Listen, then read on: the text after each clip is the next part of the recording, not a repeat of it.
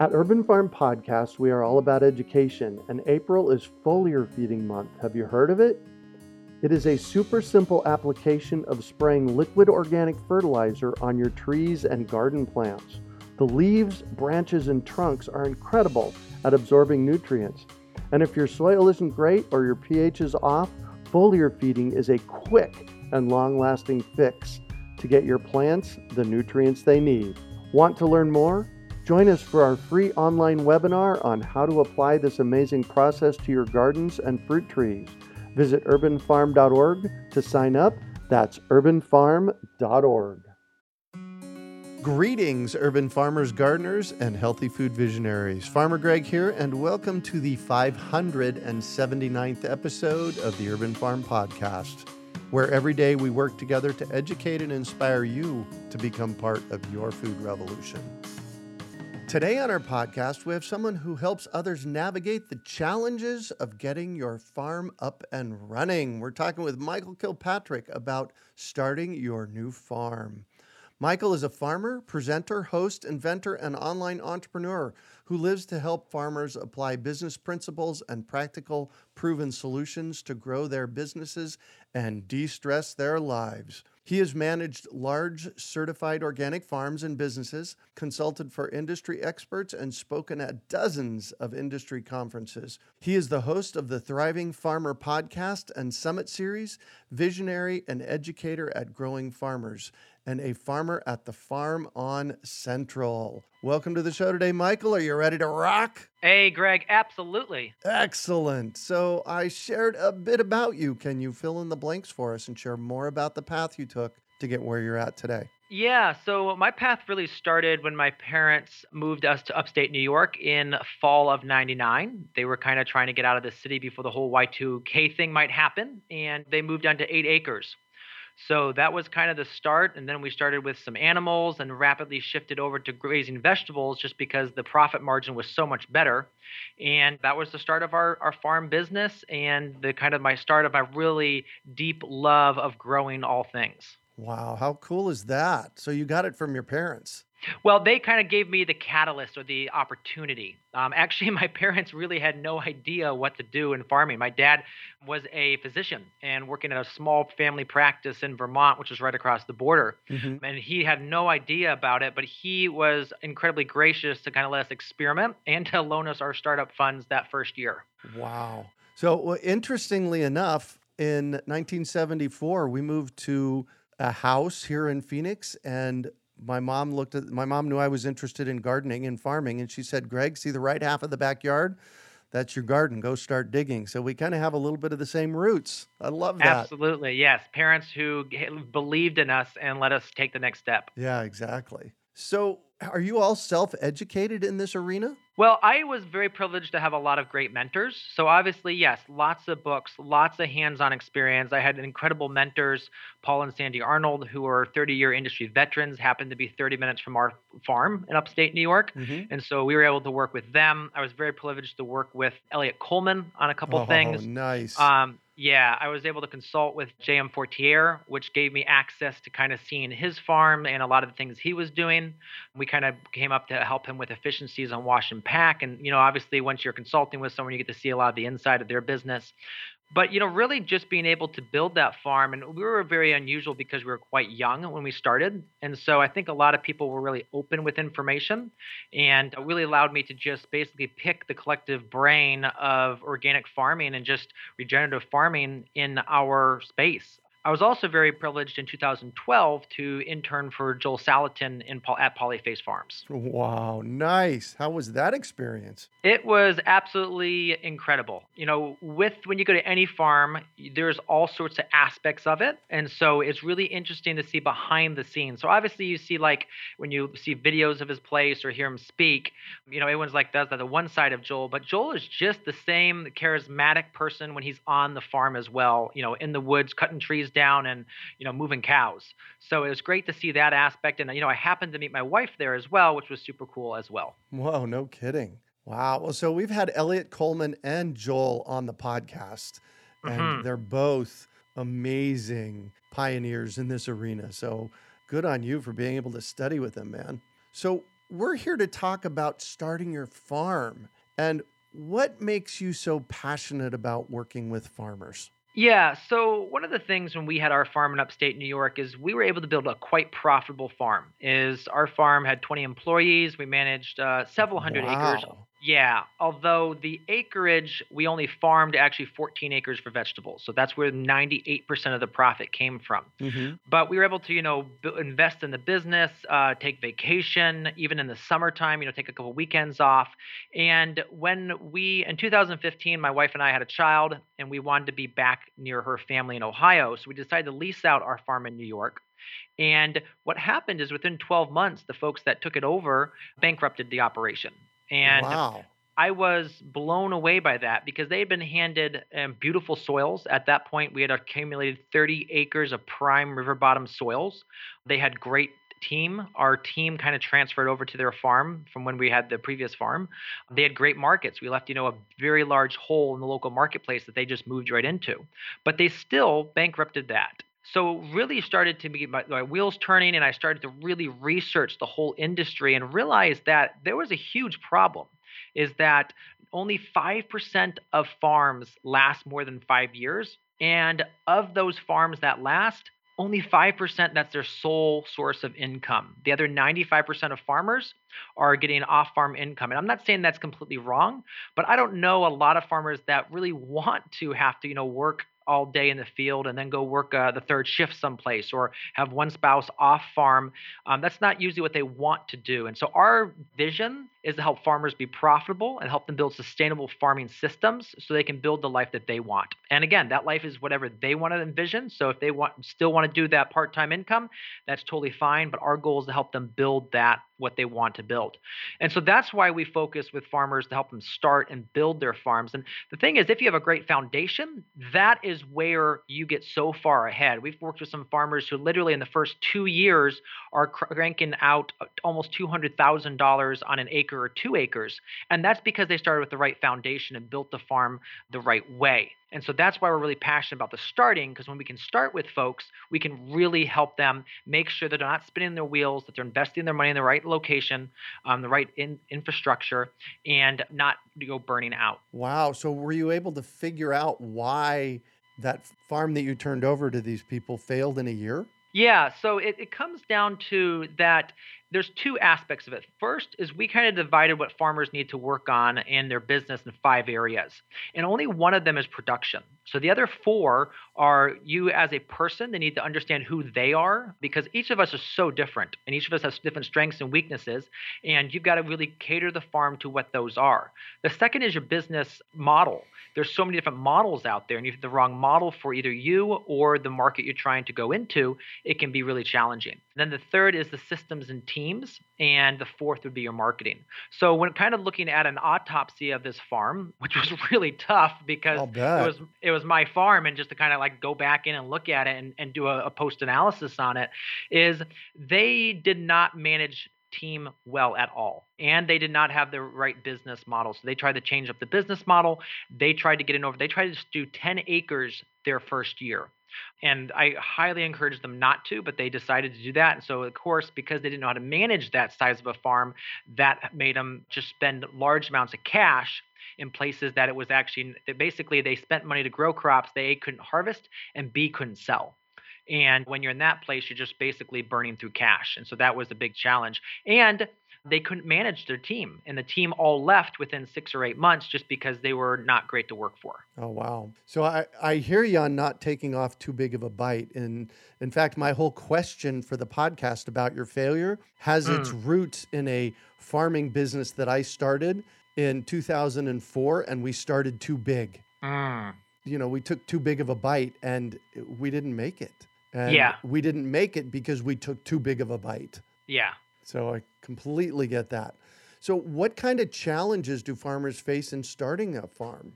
Yeah, so a lot, it depends on who they are. We see like three different types of folks that try to start a farm. One, they've already got some experience and they've they've started from working for somebody else, and now they're going out on their own. And actually, that's one of the best ways to start, because you really can't buy experience.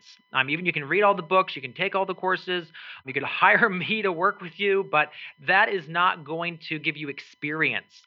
The second part is someone who, you know, midlife crisis, they want to transition to farming and they have money to do this, so they can actually, you know, buy some of that experience. So that's always really good. And then the third and the hardest is someone who, let's say they get out of college and they have, you know, college debt and they're like, oh my gosh, I don't like what I'm doing. I decided I want to farm. And that's the hardest aspect, because not only do you not have experience, but you don't have any money. You've got a lot of debt over your shoulders. And so that's literally the hardest way to try to start your farm.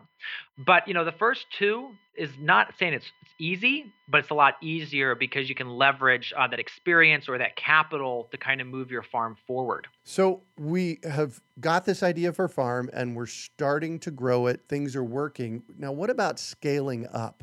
You know, we talked a minute ago about taking off a small bite rather than a big bite first. I suspect that's part of it. Yeah. So scaling is, is comes in, in stages too. So when we work with farmers, we actually assign one of five stages. And so what that allows us to do is easily identify where exactly and what they need to focus on. So there's the dreamer stage, the start phase, the grow phase, the thriving farmer stage, and then the, the uh, mentor stage. And so usually in those first three stages is where they're still trying to scale. Once they get into the thriving stage, yes, they may scale an acre here or an acre there, but it's not the same type of scaling. It's not the hard slog getting that flywheel going. It's more like, oh, we're going to enter a new marketplace, or we're going to add a new crop. But let's go back to the, the, the first three stages that are looking to scale. So a lot of farmers, and this goes back to taking off too much more than you can bite, is sometimes farmers say, I'm going to start with a quarter acre. They do that great. And they're like, oh my gosh, this was so easy. If I want to increase my income four times, I'll just do a, an acre. But what they don't realize is that going from a quarter acre to an acre means you're changing systems, you're having to hire people, you need a lot more capital. And so that is where frequently they get tripped up, and it really gets to be a big challenge. And so what we like to see people do is never try to double production more, uh, do more than a double of productions rather than a quarter acre, don't move more than a half acre, unless you have a really clear system and process in place, and you have, let's say, experienced help that can come in and help you manage that. So if you have someone that's already got a couple of years and is going to come in and help you manage that, I think you're okay to do that. But when you're scaling, I think the biggest thing is to realize when you're bringing people in, those people are not going to be on your systems. And so really building out the S O P or work instructions so that when someone comes on to work for you, they incredibly know exactly what they're supposed to do and how you want them to do that. Wow, you have thought this through very well. How long have you been doing it? Yeah, so we've been working with farmers since two thousand sixteen. I mean, before we actually stopped our farm in upstate New York, two thousand thirteen, I was speaking, doing the speaking circuit. So mm-hmm. we were doing around the country speaking, but really the full time of working with farmers started in two thousand sixteen. And, you know, we, we still do that today. I really enjoy that one-on-one working with folks because I can see the massive change as they kind of scale their farms. Right. And what would you just say to someone thinking about starting a farm? Like, where do we start? Yeah. So the first thing to get clear on is what kind of farm you want and your capacity too. So we kind of mentioned, you know, what kind of training you have, what kind of background you have. So really get clear on, okay, you know, I've done this kind of internship, or I have this kind of capital that I can set aside for that. And to get clear on what type of farm you want. So there is literally so many types. I mean, Greg, you've got a smaller backyard style yep. farm. I've worked with farmers that immediately want to hit fifteen acres, just wholesale, and right to like three different wholesalers, certified organic. And that is a totally viable business model. It's, it's a tough model, but it can be done. Or someone who wants to get in a couple thousand acres and range cattle. I mean, that can be done too, but that is also a very expensive side of the farm and uh, just operation to get going. So you have to get super, super clear on what kind of farm you want, and then the mechanics around that. So what are your costs? What are your profits? You know, what is your competitive advantage to any other places in the marketplace? So it's really getting clear on the business before you actually start growing something. But then also, Greg, is you've got to have the right property too. And so this is so key. I've seen so many farms fail if they want to grow vegetables and they get on pure clay soil. It's just so difficult. Or if they want to range cattle and they're on a sand pit because in the middle of the summer it dries up, they lose all the grass and they're out feeding hay, and that gets very expensive very quickly. So making sure you have those three things, I think, you know, right plan, the right experience or people, and the right production is going to be really kind of the, the three things to figure out as you get started. Wow. And you've really, one of my big takeaways so far in this first fifteen minutes of our conversation is you've really thought through all of this and you're well educated in this. So you would be a good person if somebody was interested in starting a farm to reach out to you for mentoring and for courses. Yeah, we actually, uh, for this part, we actually put together a course just on this because that was so important to us. And um, we've had, you know, hundreds of people go through it. But that the reason is, is because we see farmers every year uh, start up. They spend thousands of dollars, and then I see two years later them sell all that equipment and get out of farming because they've been disillusioned. Mm-hmm. You know, they thought that that model could work. And, you know, I hate that aspect of things. And I've also seen families destroyed because of this, Greg. It's awful. Yeah. A great farmer that I visited, actually my wife and I visited him on my honey, our honeymoon. We were, you know, we took a tour of the South. We we went to his farm to visit for a couple a day. And, you know, we wanted to work because he had an incredible production system. But I just recently touched base with him. And he and his wife had gotten divorced. He didn't really see his kids anymore because mm. he had literally focused his entire life on his farm. And so he had burnt out, and it just had caused so many challenges with his family. So I that just that's what keeps me up at night, is thinking about those kinds of things and realizing we just need a better way for farmers to get education and to get training so they ask the right questions and they don't make these mistakes. And, uh, you know, sometimes farming's not for you. So we had um, someone join one of our programs. He was with us for a while, and then he says, you know what, Michael, I've realized something. I've realized that farming, like you, what you're talking about, is not for me. He says, I need to be a homesteader, and I need to keep my off-farm job and just do it in the nights and weekends just for me and my community and not try to be, you know, active seller of it.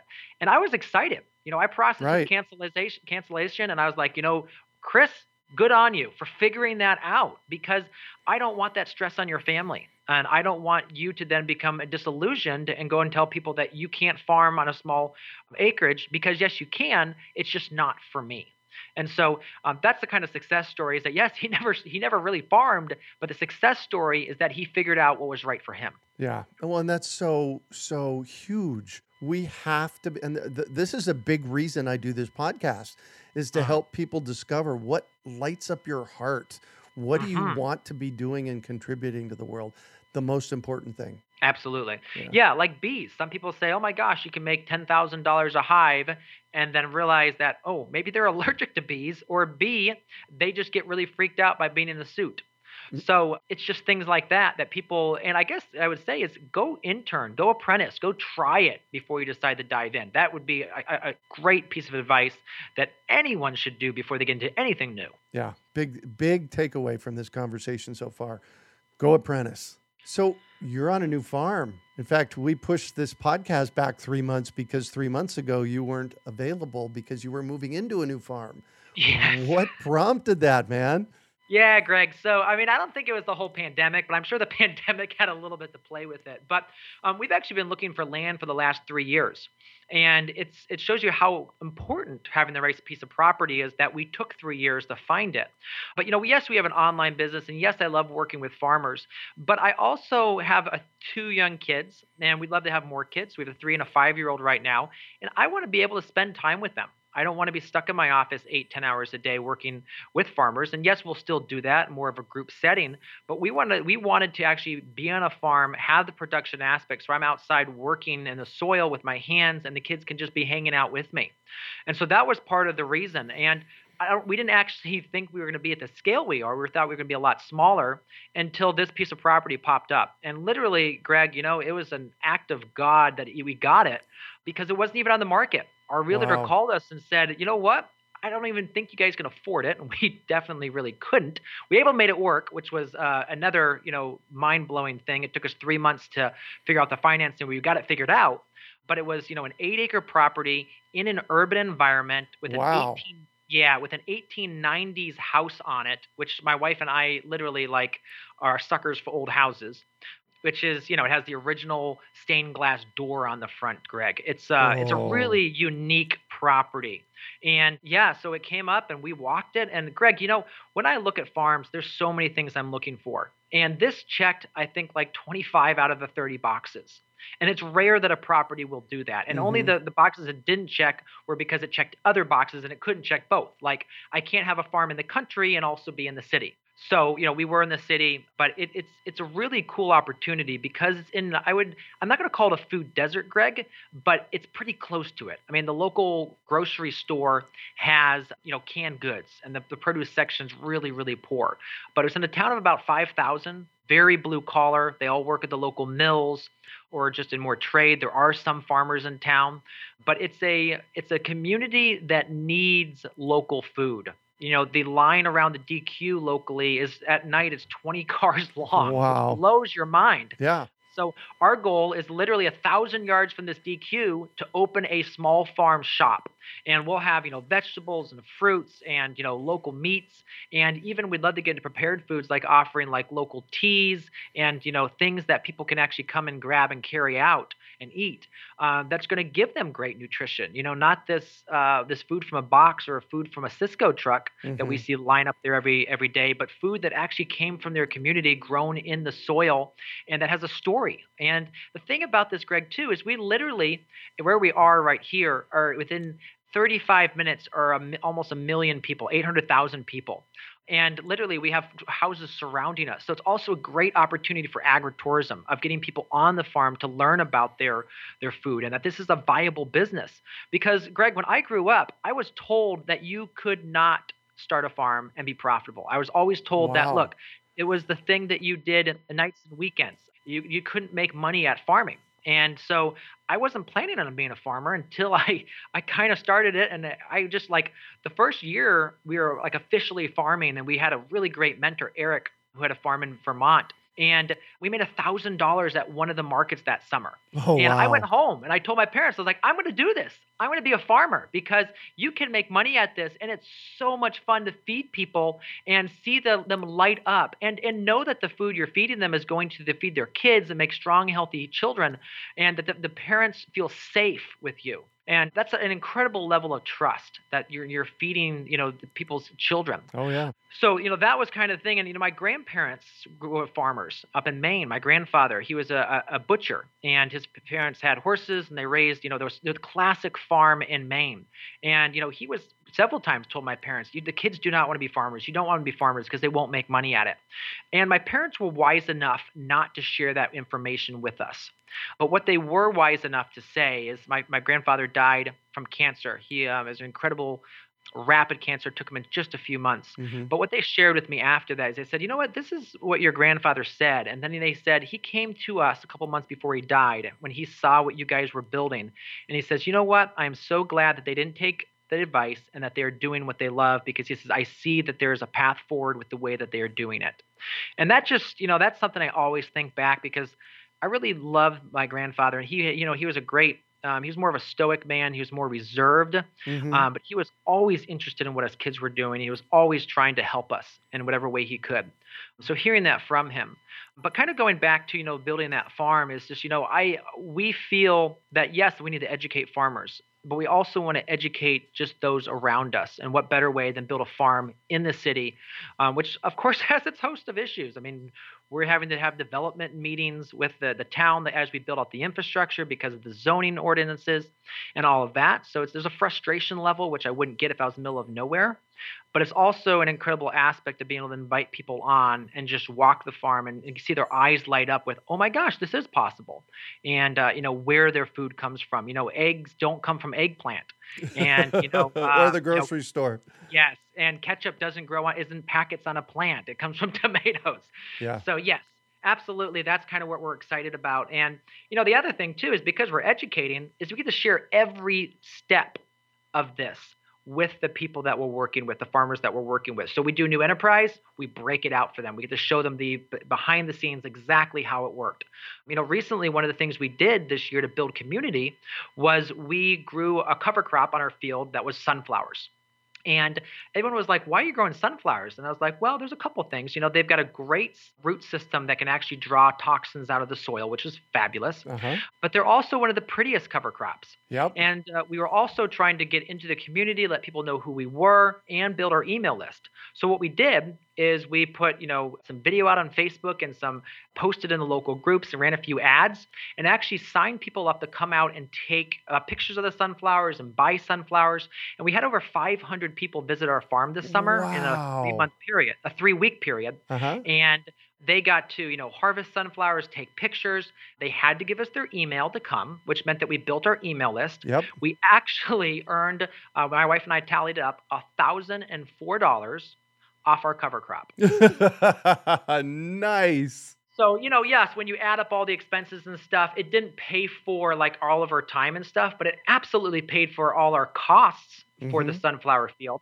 And it put us on the map. We got Facebook reviews. We had one hundred seventy-five people check in at our farm and give us reviews. And it be, we are now in basically a location in the community, and people know exactly where we are and who we are because of that. And so that's the kind of things that we're doing and we're sharing with our with our people that we're working with, farmers we're working with, is like, look, here's another way to make income. You yeah. can grow a cover crop. And you can make money off of that. And I feel like we've only begun to tap that aspect of the the sunflowers.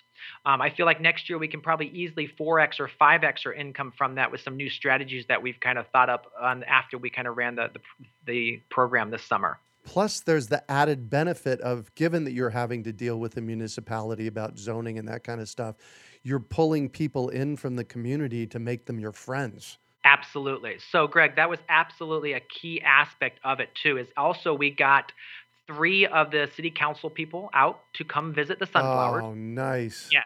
So we have at least three of the five who are, you know, gunning for us and, and, you know, pushing us any place they can. And the other thing we did this fall was we did a pumpkin, little pumpkin patch on the side of the road. We didn't grow any pumpkins. We ended up buying them in. And people were like, well, why are you doing that? I'm like, well, again, I just want the community to recognize me as their local ag area and to get them to come back out to the farm. And we ended up having our city or our town buy their fall decorations from us. So again, that was another way to interact with them and to get them out here to see what we're doing, and that, no, we're not going to pollute the environment. We're not going to bring in a hog operation. We're not going to do this stuff, which is going to turn the community off. We're going to build a a community aspect of the farm. And, and yes, it's not a community community farm, but there are absolute massive community aspects where we want people to come out. We want people to walk the farm and just experience the peace and the beauty of, you know, an actual working farm. Yeah. Well, and anything that you can do to put a shine on your space that connects with the community is huge. Mm-hmm, mm-hmm. And part of that, Greg, too, is, you know, a disadvantage is that because we're a very visible farm, we have to be incredibly careful with how we build the farm out. Like one of the things we did just the other day is we drove around, because now the leaves have dropped, people can see a lot more onto our farm. So we drove around and looked at the farm from different angles to see, is there anything like, you know, that looks kind of trashy, it looks yep. like this? So we're like, oh, we're going to paint that a different color so it will blend in with everything else. Yes. And so, yeah, I mean, it's a little bit more work. It's going to be more expensive. But I feel like if we continue to really work really hard at that, that when we go before the city for our zoning variances, because we want to add some pigs and chickens, which aren't allowed in our area, um, that they want to be like, sure. It, they, we know, because they've taken such good care of everything else, that they're going to be a, they're going to be responsible. And we are willing to entrust them with that variance. Yeah. Excellent. So you actually teach this. So if somebody was interested in learning how to be a farmer through you, tell us about your farming education programs, because this is so important. Yeah. So we've got a couple different things. And the best way, if you're starting, or even if you're, you've been farming for a little bit, we have a program called the Start Your Farm Intensive.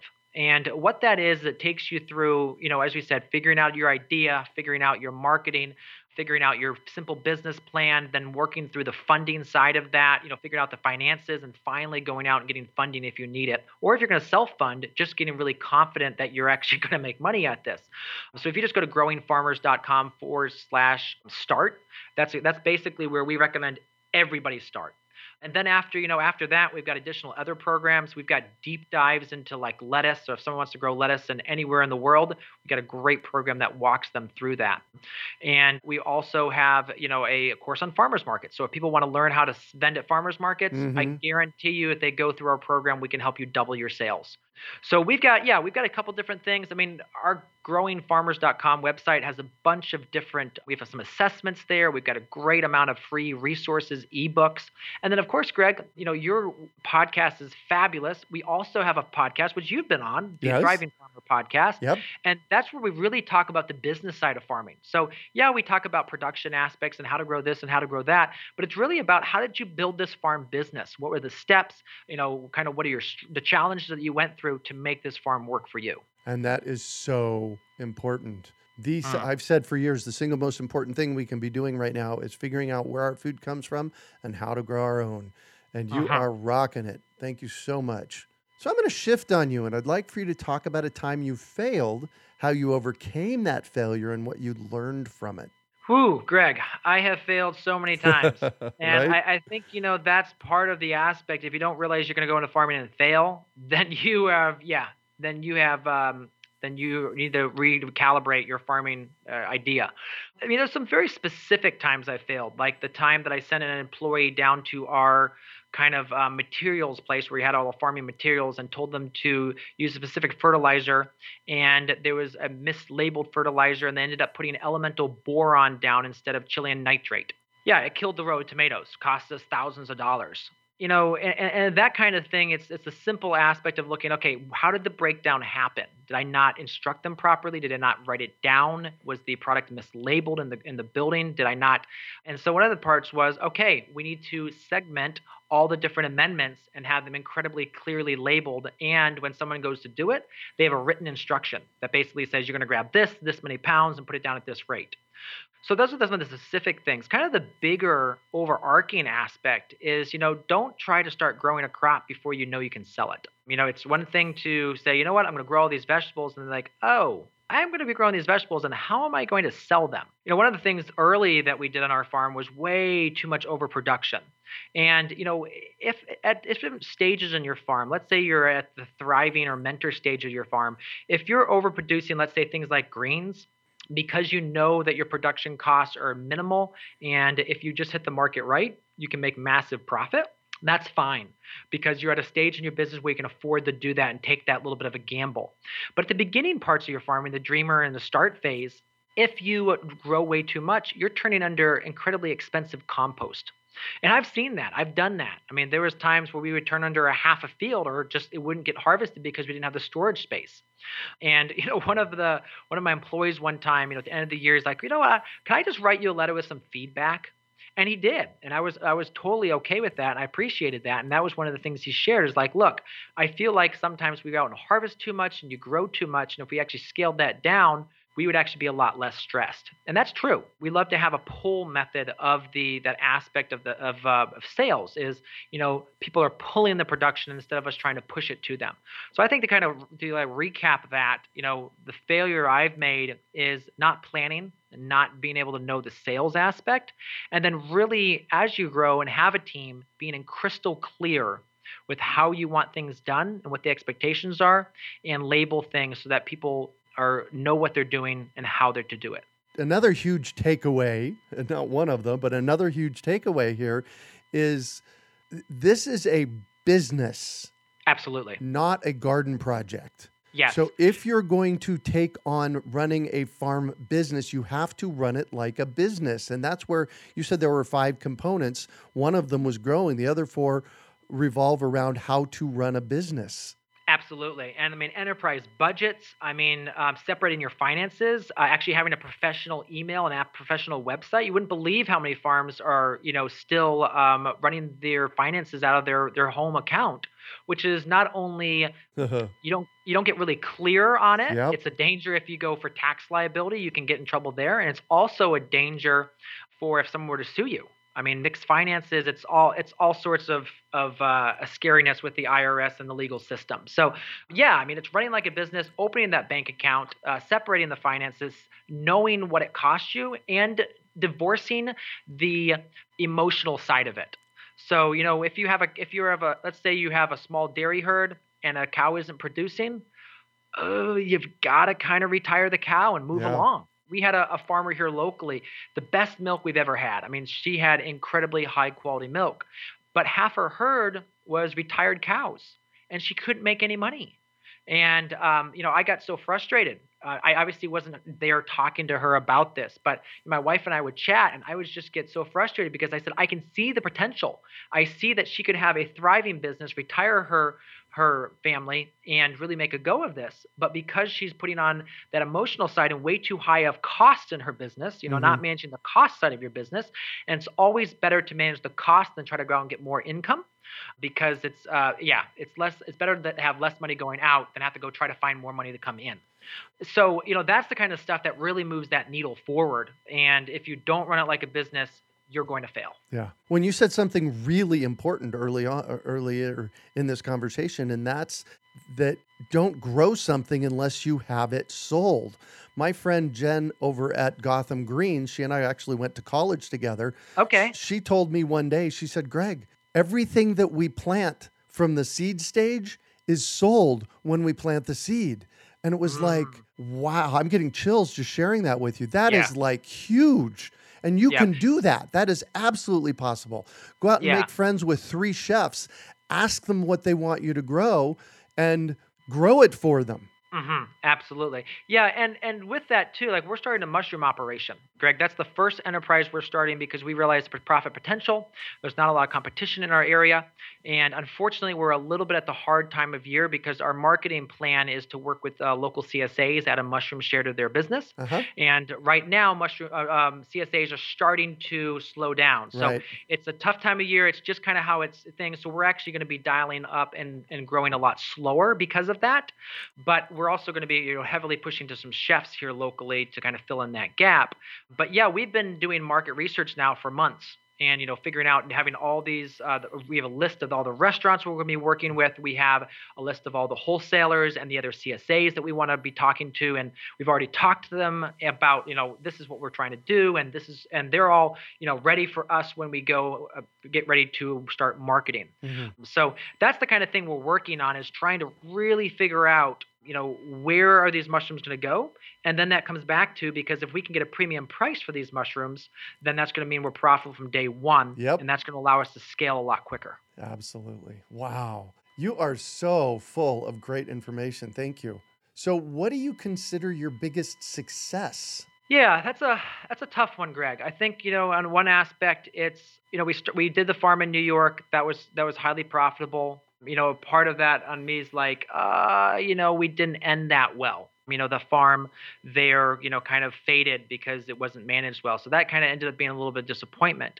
But then you also realize that unless that disappointment had happened, we would have never ended up doing what we do today, which is serving farmers all around the world and helping them grow sustain, successful, profitable farms. Um, you know, I, I think when I think about my greatest success, I look at people like Orion. He's out in the middle of nowhere in uh, Nebraska. I mean, literally, you drive five hours from the Denver airport to his place, and the last three hours is cornfields. And this year, he doubled his income on his farm. Wow. And last year he doubled it as well. And we had a call midsummer. He's like, I need to invest in some infrastructure. You know, what do I need to invest in? But it's one of those things of working with these people closely and seeing them build a, the business of their dreams and the farm of their dreams that they can stay home and be with their families. Because that to me is, is we're losing that family farming. Um, so that's what's so important to me. You know, uh, Brendan, he's a farmer down in the Durham Chapel Hill area.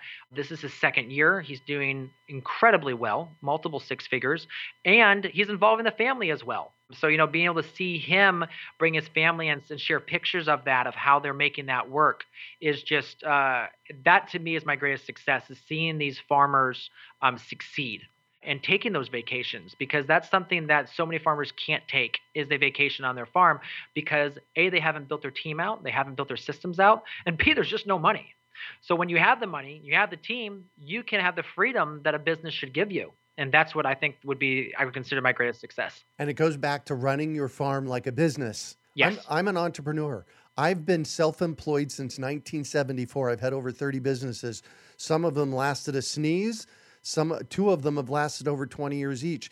And the key piece to my success all and failure all along the way uh-huh. was I running it like a business. Uh-huh. Yeah, looking at every single part of it. And is this generating profit? If it's not, why are we keeping it around? And if it obviously is a like a roundabout way you generate profit, then great. But if it's not, it needs to go. Yeah. And what drives you? Yeah, I, I think what drives me is, well, I'm a, I'm a super high D personality and, you know, also an Enneagram three. So I have to be the best at what I do. So, right. So I think it's just partly how I'm wired. But uh, I just get incredibly excited about figuring out new problems.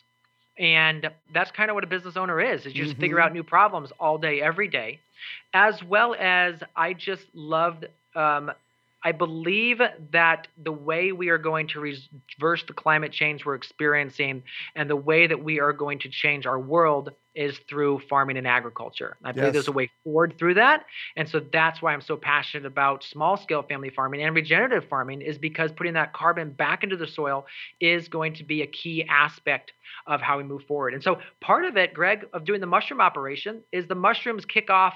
Every block of mushrooms after you fruit it has an eight or ten pound block of um, of carbon.